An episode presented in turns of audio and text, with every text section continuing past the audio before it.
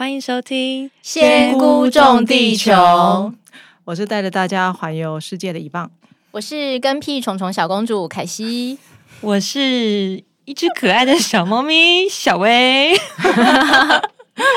我们上一集聊到的就是吸星大法，嗯，我们是提到了那个巴厘岛的女神树，嗯，然后我们就有在那个群组上，就是把之前我们女神树所拍的影的照片啊，还有是讯息，就是有贴到群组，然后引起大家很多的共鸣，嗯，所以我们想说今天来聊一聊，到底身为一个沟通师，嗯，身为一个可以跟大自然沟通的这样的我。嗯，带着学生去世界各地，到底遇到什么有趣的故事？嗯，那我怎么样可以成为沟通师？沟通师哦，嗯、你怎么会就问这个问题？是啊，大家一定会想说，哎，那我也想参加，就参加聊天。问凯西，因为凯西现在在教动物沟通啊，我我随时随地可以开课，欢迎大家来报名。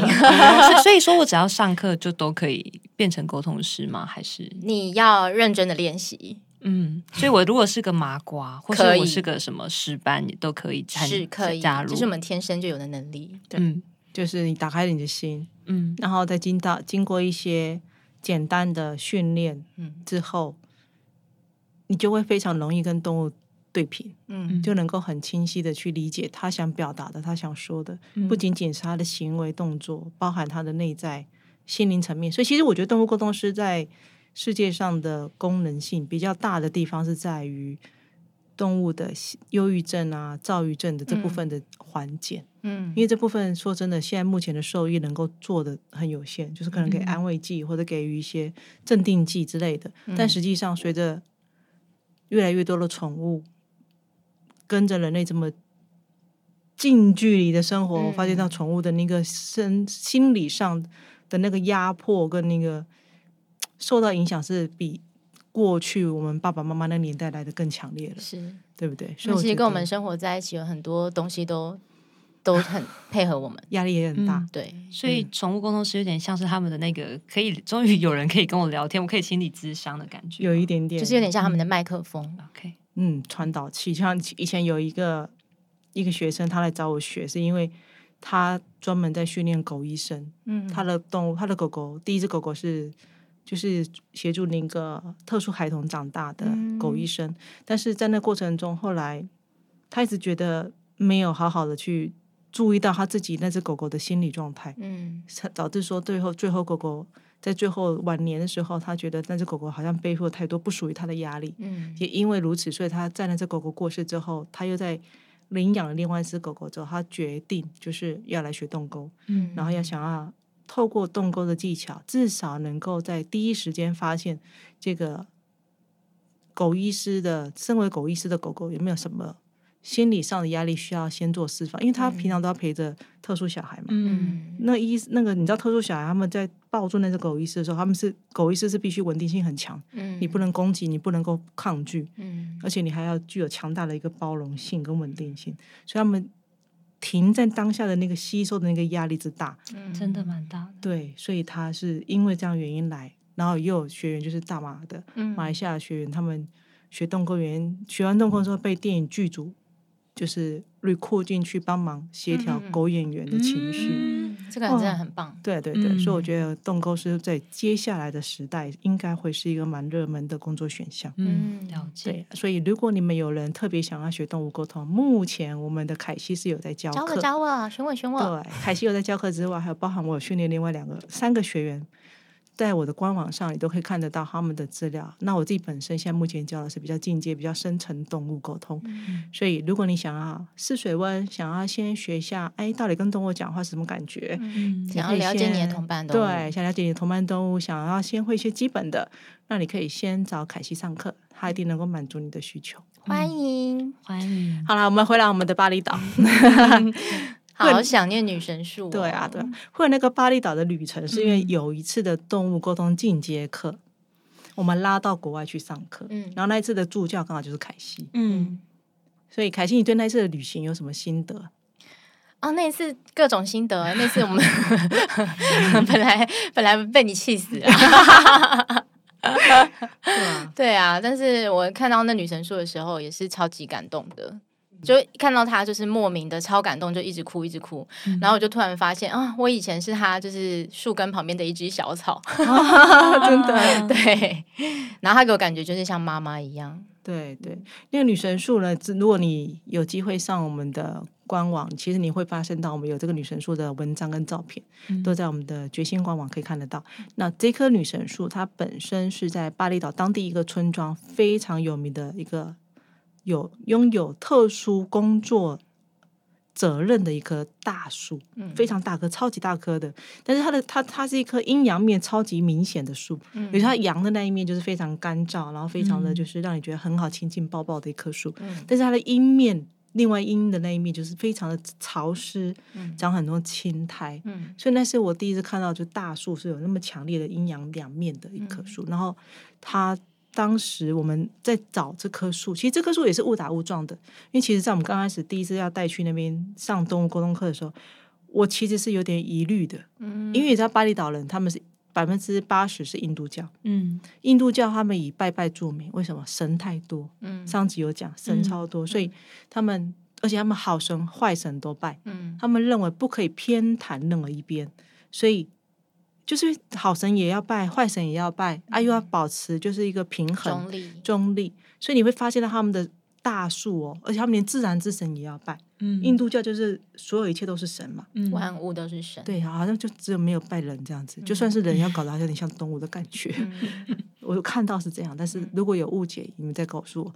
那在巴厘岛的树大树上，你就会发现到它用黑白的格子布包起来。嗯。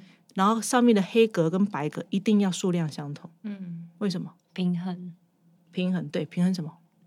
阴阳平衡吗？还现在记得吗？两面平衡，你忘了？正邪平衡，对，正邪平衡。你不可以黑格子多一个或白格子多一个，嗯，这是大不敬。嗯，然后他们都已经圈在那个超级大棵的树上，所以。很有趣的是，我们那时候去的时候，那个驾驶只要经过这种有大棵的树，然后有被黑白布隔起来的话，他们一定会点头跟那个树致意，礼敬一下，就礼敬一下，车子才会 pass 过去。嗯、哇，我觉得那是一种对大自然，就是你跟大自然完全，嗯、就是我我当下第一个，哇，这个真是蛮有趣的哦。嗯、对，然后我记得我真的在巴厘岛的时候，真的是每一天都超感动的。对、嗯、对，而且那时候我们我们去的那时候上课刚好今刚好是他们的鬼节，嗯，哇。你知道一听他说动物沟通，因为一一般人学动物沟通想想的是，老师我学动物沟通会遇到鬼，会不会看到鬼？嗯，那、啊、你在这种状态之下，你又是进阶课，那又在鬼节的时候去，嗯，大家就是就开心，你就 always 对不对？嗯、可是凯西，你还记得那时候我们的气氛吗？很欢乐，都没有一点恐惧，对不对？对，完全没有。嗯，而且我们那几天上课遇到动物之多，遇到什么动物？从我们有遇到蛇，有蛇。嗯猫，然后还有那个麝香，那种就是专剩下麝香咖啡的那种。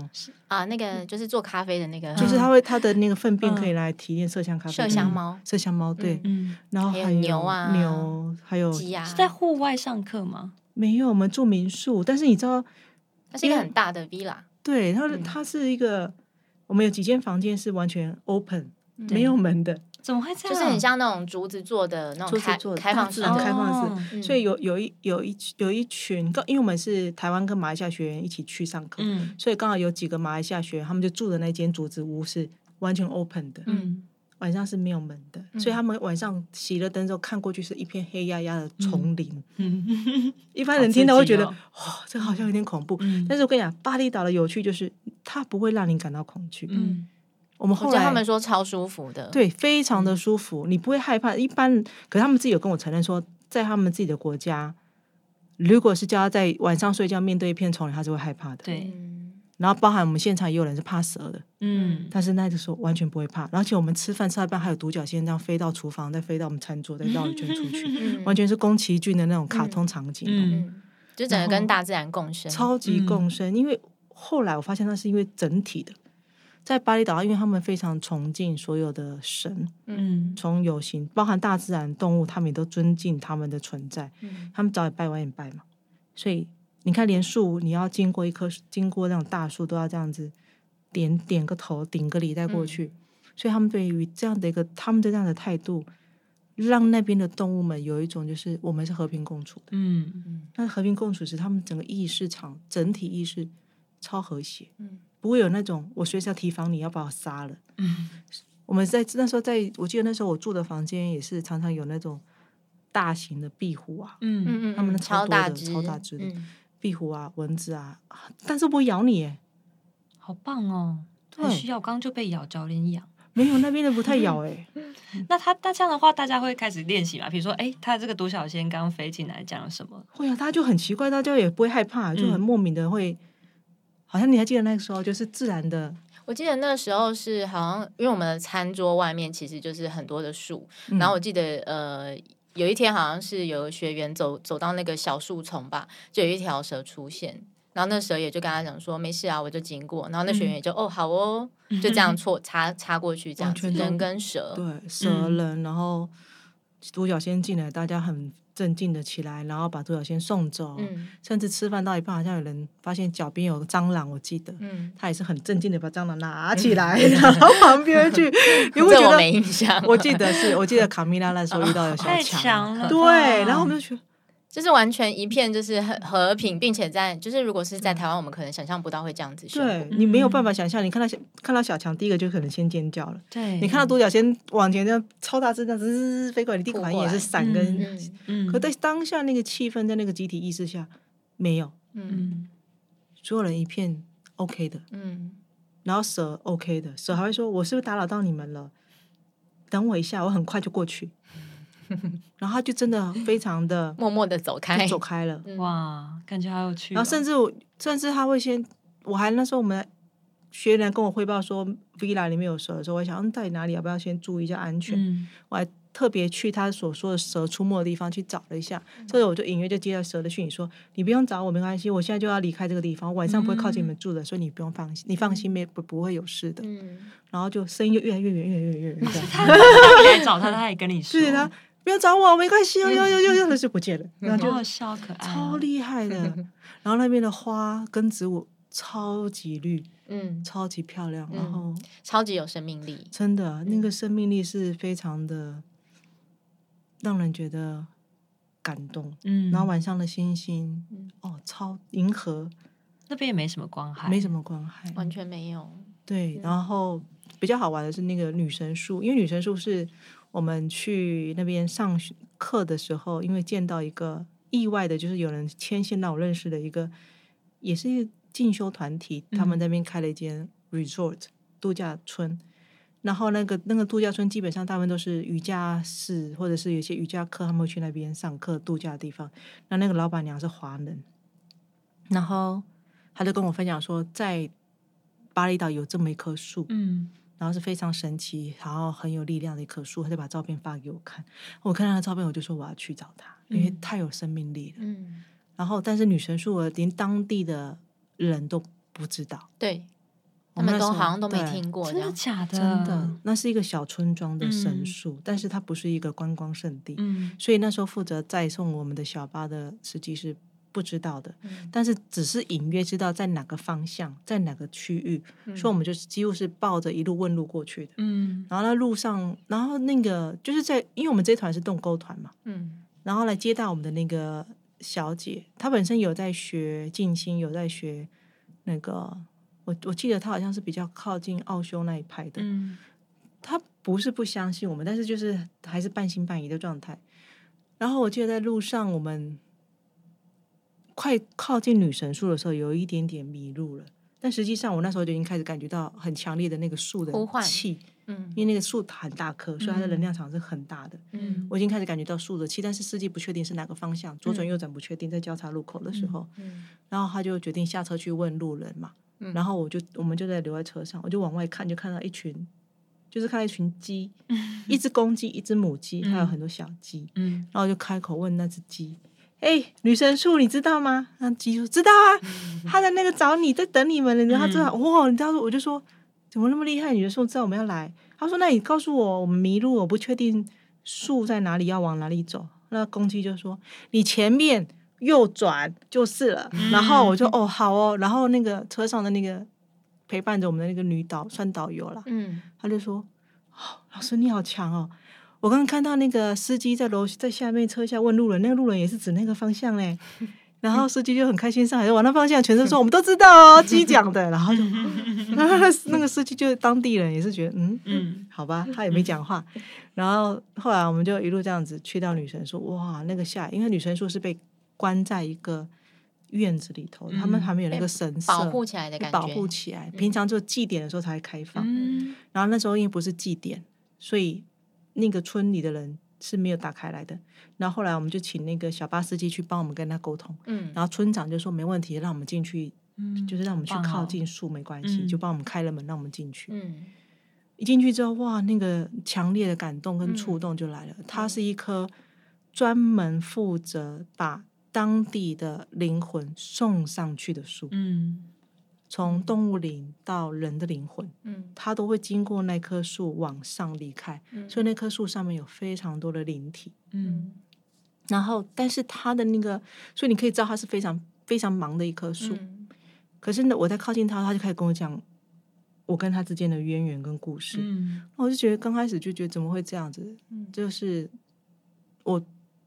从来不知道我有这么一个伙伴在这里，而且是这么一棵树。嗯、然后在后来，我就开始试着翻译他讲的话给所有现场的人听。嗯、我觉得比较那个那个能量感没有办法骗人，因为连同当地那个司机他是讲巴厘岛语的，嗯、英文跟巴厘岛语，他是不懂得中文的。嗯、他在旁边听我翻译树的语言的时候，嗯、哇，那个男生非常感性，那个司机很感性，嗯、他在旁边哭到不行。他根本听不懂哎、欸，他哭什么？性情中人，他听不懂哎、欸、啊！因为我在翻译的时候，那个能量是一直下来，能量上的感动，能量非常下来，所以所有在听的学员也是都哭啊。嗯，我是也是哭到不行。我很少翻译的时候会这么这么 emo 的，嗯，所以可能是这样的一个整个强烈的讯息能量场嘛，所以那个司机也在旁边哭了。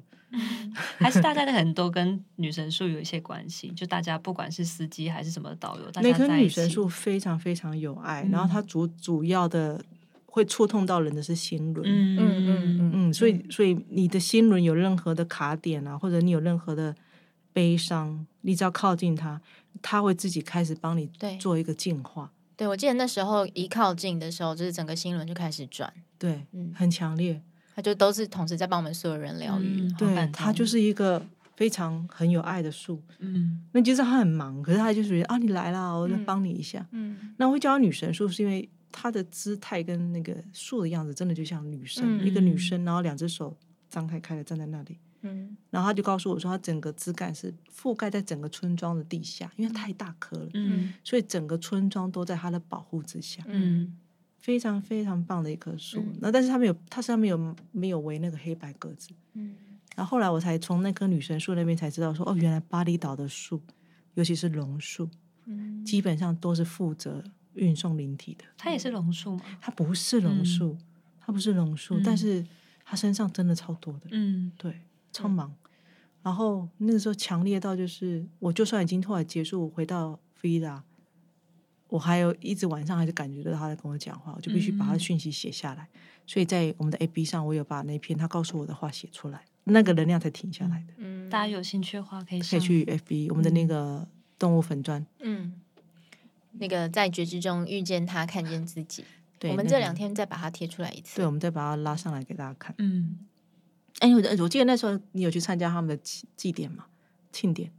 啊，那个时候去那个神庙的时候，我忘记他们那个是什么节了。这是鬼节啊，嗯、他们都是庆祝那个，有点很多人在泡水，对，很有点像是台湾的中元节。嗯，然后他们说就是那天好像是非常适合净化跟祈福，对对对，对对对。然后就是所有的人都要去一个很大的池子，就全部跳下去洗一洗，就是说会洗掉你的罪孽之类的这样子。嗯，对，你有跳下去？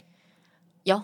我跳，我也一起玩，就起玩了。然后他那边旁边也很大的池，里面超级多那种巨大的鲤鱼，跟鲤鱼一起洗。没有没有，鲤鱼在隔壁池，然后然后大家跳下去是另外一池，然后就所有的人都是这样乖乖的排队就进去一个一个这样子，然后全身要就是沉到池子里面，把头也都洗干净。嗯，你有头沉下去？有。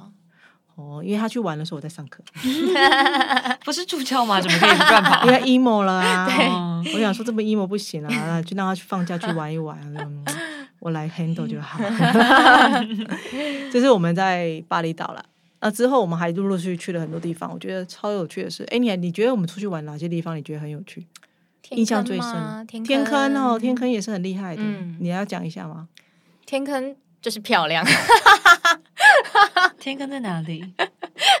重庆那里。重庆，重庆。武隆。嗯，它是那个五楼，武龙，武隆，武术的武，嗯，隆隆那个什么，隆。起来，兴隆，兴隆，生意兴隆的隆，武龙。然后它是卧虎藏龙拍摄地点，对。啊。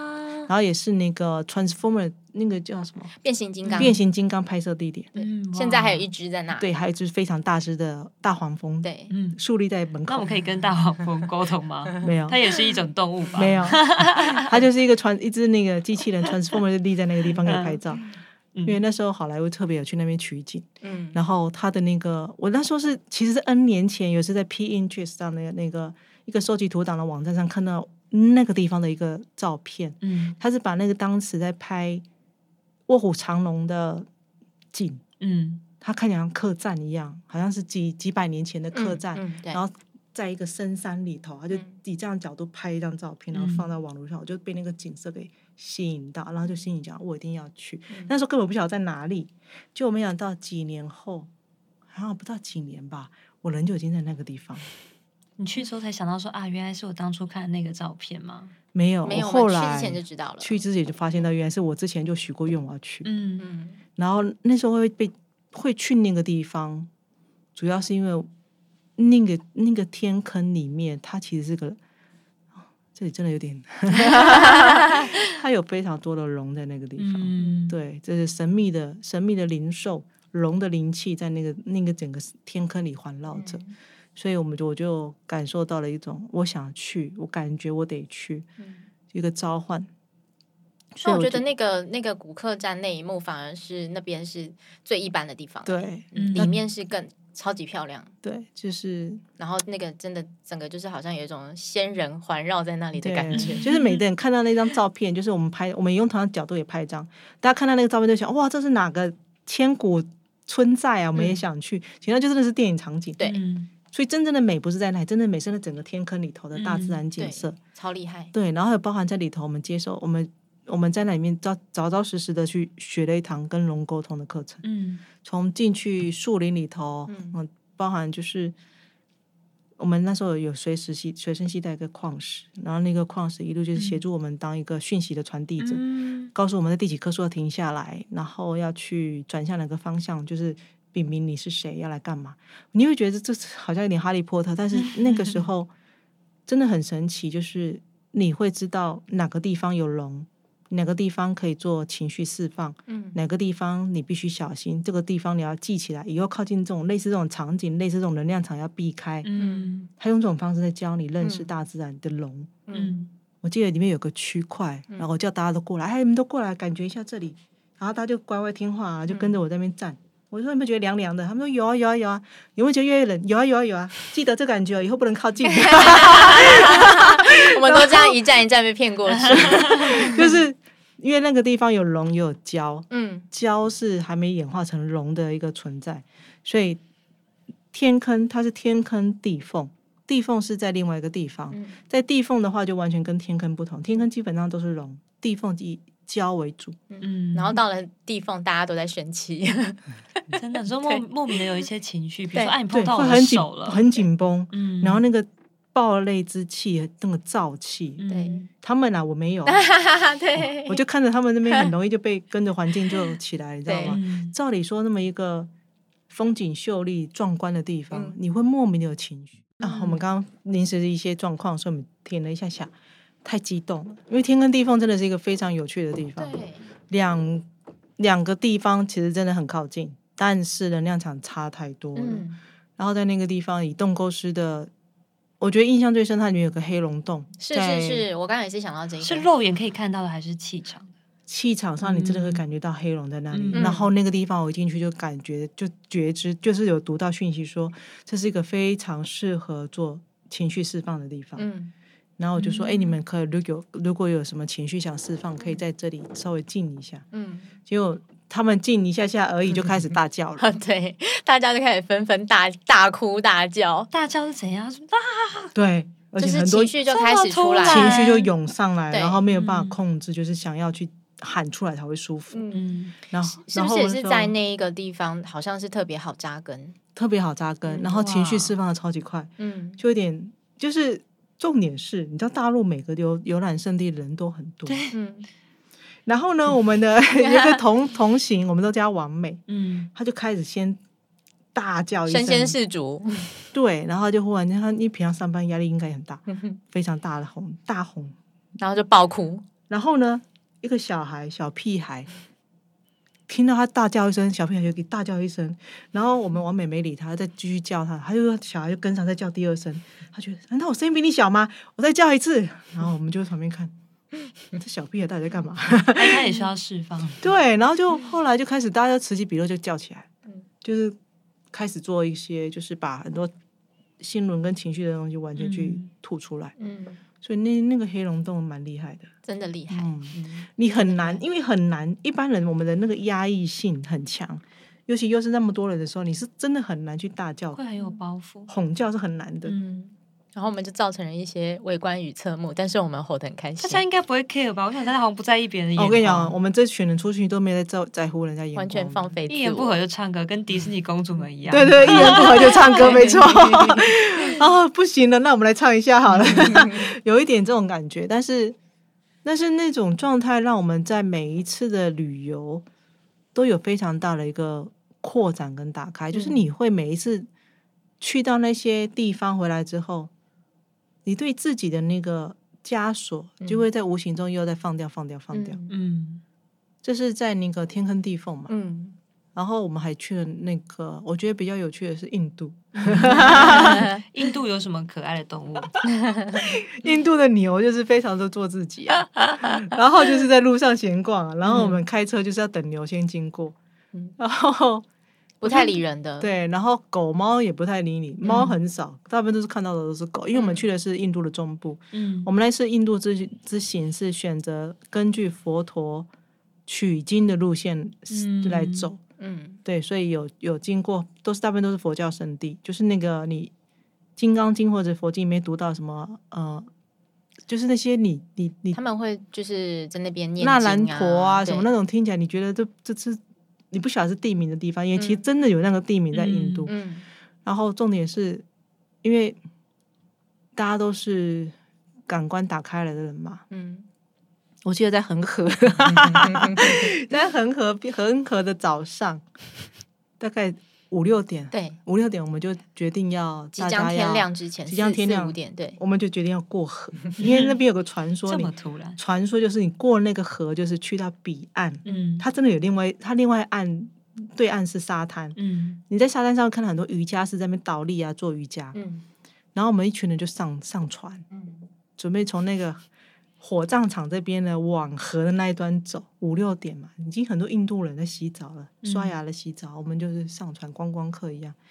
那因为我们有颂钵的老师带着一起嘛，所以他本身，然后就有人不知道谁出了鬼主意，然后就问颂钵老师：“你要不要在恒河上敲个钵看看？”他呢，就是那个松波老师，就是我先生，他就真的中气十足，很中气十足，就当一声下去，洪亮。我本人上了船就已经在像猎鹰一样，随时处于观察状态了，嗯、因为我我的本性，我的一个自然的体质，体质会知道眼观四面，耳听八方，就是随时都像动物一样就对了，嗯、就是要随时看周围的环境，嗯、然后来。敲了当一声下去，我脸色稍微变了一下。嗯、当两声，我脸色再变一下。啊、船变得很急，我就不讲话。然后有几个比较熟识的学生看着我表情，嗯、老师，你的脸色变了呢。嗯、我说真的，什么事吗？我说没事。我就看着远方，想说等一下怎么处理呢？然后这时候导游就很紧张兮兮跑过来，老师，老师，我说干嘛？那个我们的过河的过程呢？我有把放到 FB 直播。高雄某某有名的公庙老师刚好一大早起床在看直播，他说看到我们的这个敲波很殊胜。我说然后重点，但是呢，敲响了所有合理的人跟灵魂。现在很多爬上来了，要怎么办？嗯，我说哦好，我处理。所以后来我们就冷等待，等就是也没有跟大家讲，因为怕大家惊惊慌嘛。嗯，那过了河，到了沙滩对岸，我就请大家集合。嗯，就用我我那时候就决定用唱诵的方式，嗯、用唱的方式送他们离开。嗯，哇，唱超久，他们赚到了、欸。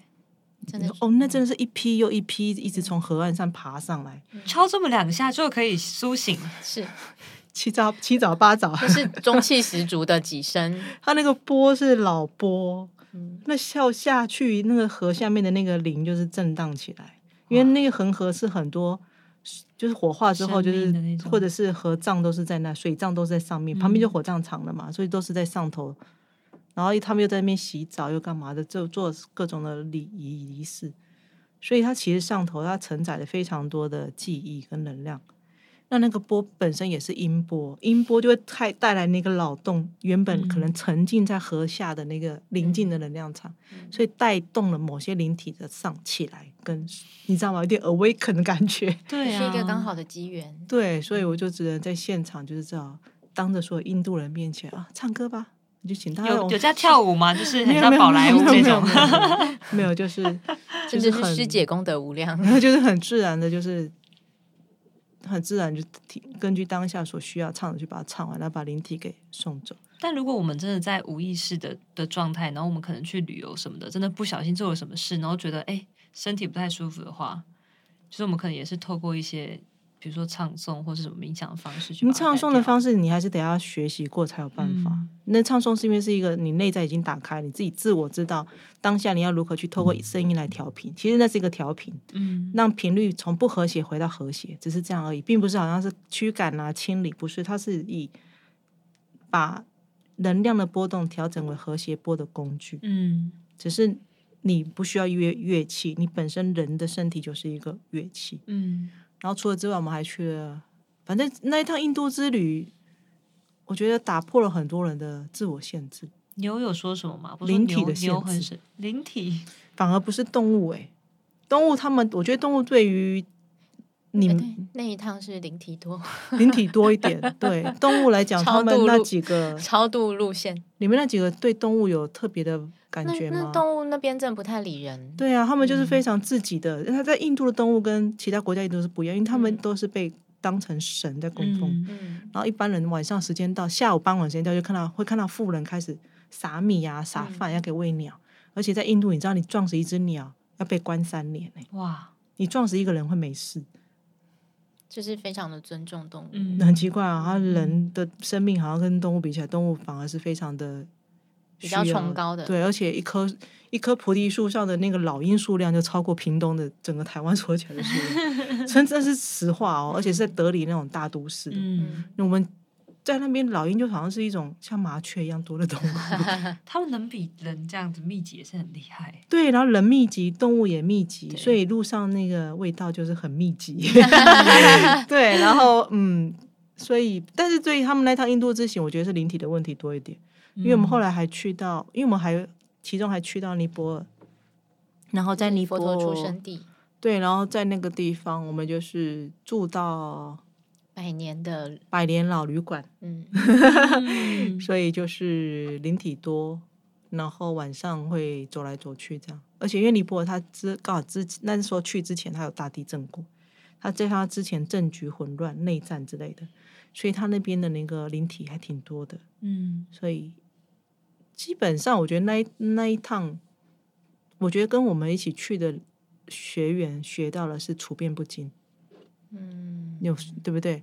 然后我们也看到了很多的，我我自己看，我自己跟几个比较敏感学的，有看到那种很执着的圣地，嗯，会有很会有之前执着的修行者留在当地，嗯，哇，还在上学，还在上课，还在念经，还在念经，还在等待佛陀，然后还在。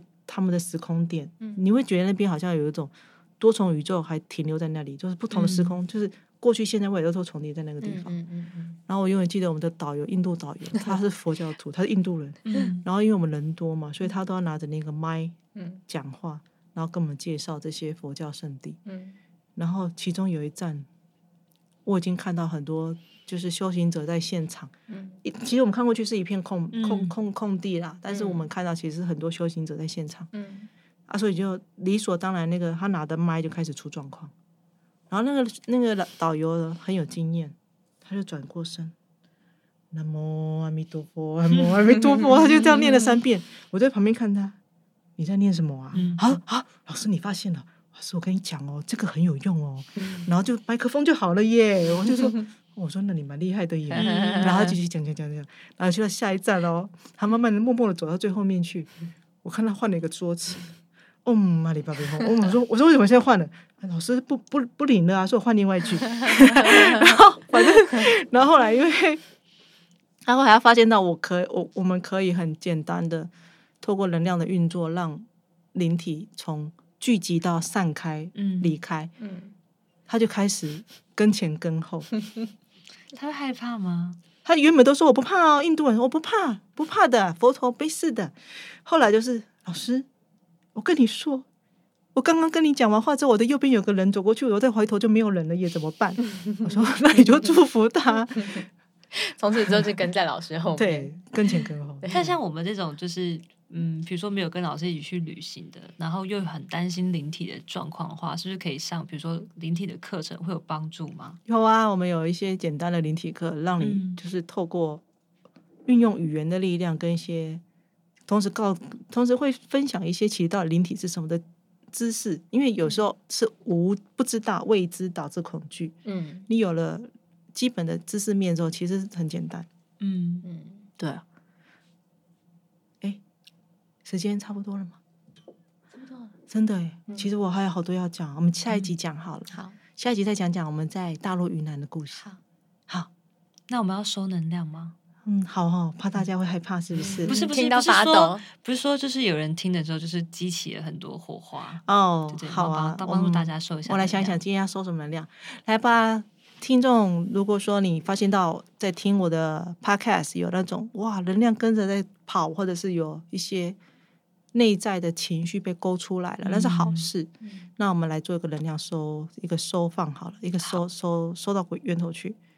那请大家跟着我说，我以我的自由意志宣告，我以我的自由意志宣告，所有在刚刚 podcast 的过程中，所有在刚刚 podcast 的过程中，我所感知到的，我所感知到的，我所被激发的，我所被激发的，不论是情绪啊、想法呀、啊、意念、啊，想的任何的导致我从平静离开的，有点太长了。